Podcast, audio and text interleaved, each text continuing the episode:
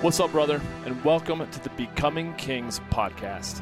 I'm Johnny King, and I'm a life enthusiast, growth mentor, and men's lifestyle fulfillment coach. I've dedicated my life to helping men who feel like they're just not living up to their full potential to level up and become the king of their kingdoms. So, whether you've been feeling stuck, or numb, or extremely angry with not living up to your greatest potential in any area of your life, then I'll be in your ears every week, dropping some truly transformative episodes to help you become a man that you're proud to be. I'm glad you're here. Let's get to it.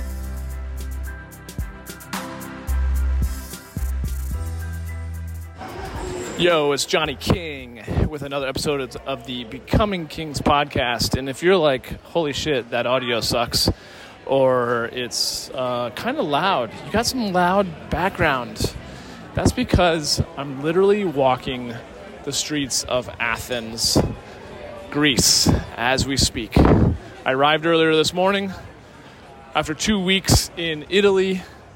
And uh, as I'm walking, I'm literally just, I'm like downtown Athens. I just stumbled upon this beautiful old church, uh, of which the history I know nothing of, but it's beautiful. And it just, it's, I've just been eating this up. This is like right up my alley in terms of just history and beautiful places to see and such an amazing new culture, the Italian culture. Now I'm spending this next week in Greece, soaking up the the Greek culture. Just had some of delicious food, and uh, it's been interesting. It's been interesting to say the least. I, I wrote a newsletter about this kind of idea um, a week or two ago to my newsletter list. And if you aren't on my newsletter list and you'd like to be, um, I send out a, a, weekly newsletter. Feel free to head over to johnnyking.com. You can sign up for that. I'm often sharing different ideas, business, relationship, all the good things, um, fitness, emotional health, you know, yada, yada, yada, etc., etc on that newsletter. However, this past two weeks, I was traveling gratefully both with my little sister and my father. And as I mentioned in the newsletter, uh, my father has been working through a little bit of a health challenge, uh, to say the least. And it is an aggressive one. Um, without going into too much detail about it, it's uh, definitely one that strikes at the uh, the core of one's mobility. Now, granted, we all will get older uh, each and every single day, but um, man, it's one of those topics that I think I've I can't discuss enough. And I have lived an interesting perspective, an interesting um, kind of view from the back seat of both my parents who did not prioritize really their their physical or their mental health in certain ways. Uh, my mother was a, an amazing spiritual metaphysician my father has been an amazing uh, entrepreneur, big, big cojones when it comes to taking risks entrepreneurially. My mom was an amazing mother raising five children, um, you know, with a, a workaholic husband. Um, but truth be told, you know, the older I get and the more I've seen how things kind of unravel, um, you know, it's interesting to see how those things catch up to you, especially in your 40s, 50s, 60s, and beyond. And so my mom made it to 61 before her health challenge caught up to her and she passed away. And here my dad is in his mid 70s, struggling. Um, and 75, in many regards, is not that old. I think the older you get, I'll just speak from my own experience, the older I get, the more I have an appreciation for, um, you know, how youthful and active and vibrant and, and vital one can be, you know, at an older age. And it really comes down to quality of life. I got friends who, buddies who are like, yeah, I have no desire to, to live uh, into older age. They just think that, you know, they'll get to, uh, you know, I don't know, 50, 60, and they'll be done. I don't know how they'll think they'll be done, but I guess if you just check out emotionally, that's uh, one possibility. As you well know, there's a, a very uh, surprisingly high number of men who pass away statistically, who pass away within two years of retirement because they've lost their sense of purpose, even if it's a, uh, a normal nine to five job. So the question really is, you know, what are we all doing this for? You know, I'm spending time with my father, and don't get me wrong, he's done well financially, which affords him and, uh, you know, myself and the rest of my siblings and our family, um, you know, various blessings and privileges 100%. However, at what cost, right? My father, having, after my mom passed away, he came out of the closet a couple years later. Many of you who have heard my story or read my book or listened to other podcasts or even listened to his, uh, I have a couple episodes with him on my show. Um, you know, he came out of the closet after living, you know, kind of wearing a, uh, a mask, if you will, and using his work and his career as a massive, uh, what do you call it, distraction from the ghosts in his closet, the skeletons in his closet, the ghosts in his, what's the saying? skeletons in your closet, the ghosts under your bed? Who knows? Anyways, you get what I'm saying. And so, you know, when when he was working so hard, probably stressed in so many different ways financially, um, you know, what did he resort to? His comforter was, and still continues to be, food. Um, and in many regards, my mom. My mom probably felt like she was, you know, kind of not getting a whole lot of recognition for all of the support and work that she was doing to raise five children, and uh, and turned to food probably as a way to um, reward herself, right? So, food is such a seductive way that uh, any of us can use to ultimately reward ourselves. Uh, I say seductive because we all obviously have to eat to uh, survive, and yet the quality and the quantity of what we eat makes a massive difference. So here, my father is, uh, having spent, you know, probably 30 years of his life being over 100 pounds overweight. He was at his top, he was probably 320 pounds, and he's my height, six foot, maybe, yeah, roughly. So that's a lot. Um, you know, that's a lot to carry on one's frame, both mentally, emotionally, physically.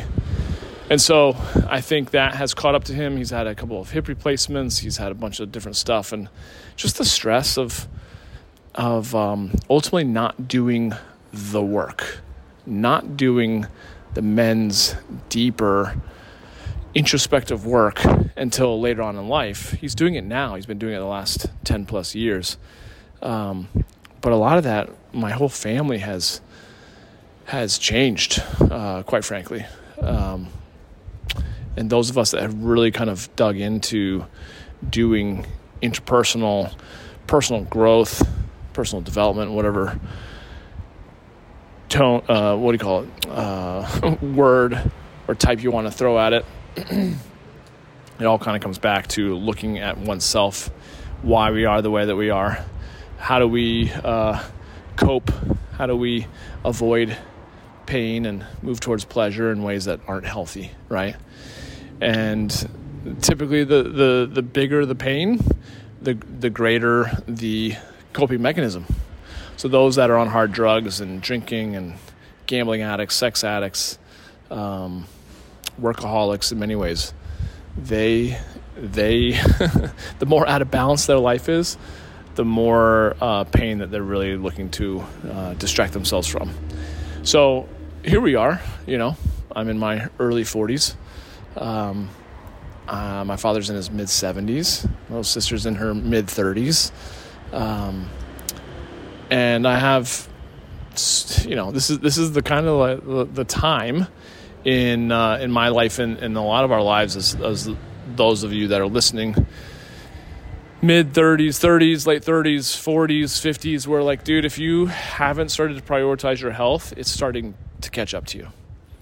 And uh, I, I think it's one of those things that you have to have some sort of um, routine and healthy habit but it's it's only going to be driven by a deeper purpose, right? A deeper I say deeper purpose, but I should say a deeper reason why it's important to you, right? And so what I started doing after my mom passed away, write this down, okay? This is something I think you should do too. Something I started doing when I started doing personal development work after my mom passed away, And my dad lost over 120 pounds over the course of like two years, relatively with seeming ease compared to how I witnessed them growing up, you know, in the 26 to 28, 29 years of my life prior to. They both, my parents both really struggled with losing weight. And here my mom passes away and my dad loses his weight so quickly. So I started asking him, and I started asking actually so many people I started interviewing uh, Biggest Loser contestants when The Biggest Loser was really, really hot. Uh, the TV show, I was able to start contacting them on social media, on, on Facebook and whatnot. And I started interviewing a bunch of them uh, over Skype and recording our conversations, much like I do with this podcast, and asking them, like, what is the difference between you, you know, who has taken the weight off and kept it off for, for years, right? And so many of the contestants who went on the show lost 100, 200 pounds. And then as soon as the lights and camera turned off of their season and turned their focus on another season, they just gained all the weight back. Like, what's the difference? And across the board, those that had come, you know, had taken the, the weight off and kept it off, they said they were doing it for a purpose that was greater than themselves they made it about their children. They made it about their example to the community. They made it about their fans. They made it about anyone and everyone other than them, right? Because we will always do more for others than we will for, for ourselves. That's just the reality, right? And so, you know, I talked about this on a podcast episode with my father. You know, like he got motivated after my mom passed away because he didn't know, he didn't think that anyone would love him he didn't feel like he was necessarily even worthy of love when he was pushing the scales above 300 pounds, right? And so you have to get to the core of some sort of reasoning that really, really motivates you, that really, really strikes a chord that you know, gets you feeling and motivating, motivated to a point where you get emotional, even like one that really fires you up, or one that even makes you maybe feel emotions welling up in your throat. If you're feeling like those types of emotions, then you know you're stumbling upon something that's really meaningful for you. But if you just want to lose weight because you want to look better, or you know, feel sexier, or you know. if you want to take care of yourself just because you you know I'd like to just be around more for my grandkids or for my children or just for a greater you know this is what I hear all the time oh I just I just I just know I need to make a lifestyle change or you know I just like to to you know have greater mobility and freedom. I'm like okay cool. That's still such a surface level answer. So that you can do what right?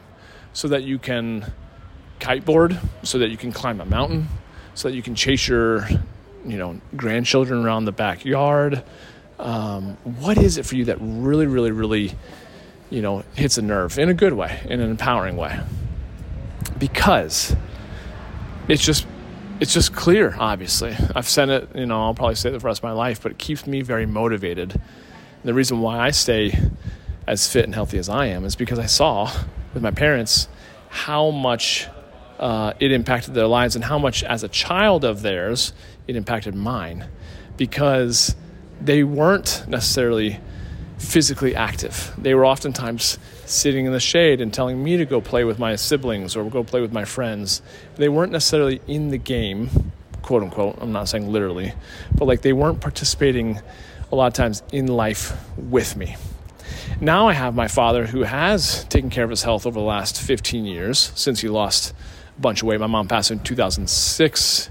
He lost weight probably uh, 2007, 2008 and what is it now 2022 so it's been close to 15 years that he's taken the weight off and we've been traveling and i i'm just so grateful that i've had the quality of time to really connect with him man to man adult to adult um, but i also still miss having had those memories or times that we could have spent together when i was a little guy and i know my siblings probably feel very similarly so here i am you know, touring from the Dolomites of northern Italy through Milan and Rome and, uh, you know, Florence and Tuscany, um, down to Positano and the Amalfi Coast. Like, this country is absolutely beautiful.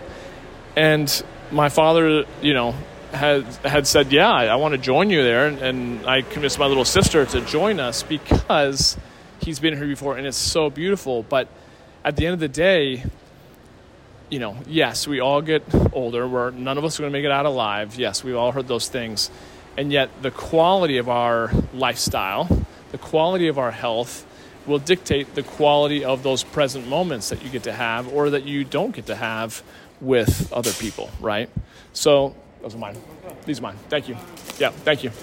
So, that's that's really the question at the end of the day is do you, are you going to prioritize your health or are you going to continue thinking that you're the exception to the rule that you're just going to make up for lost time later down down the road you're, you're not going to prioritize your the health of your your body you're not going to prioritize the health of your marriage or your relationship with your significant other you're not going to prioritize the health of your finances budgeting right whatever the case might be the whole idea of becoming kings is to get this shit figured out before the shit hits the fan, right?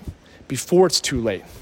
Because I often say our lives are either an example of what's possible or it's a warning to others of what not to do, right?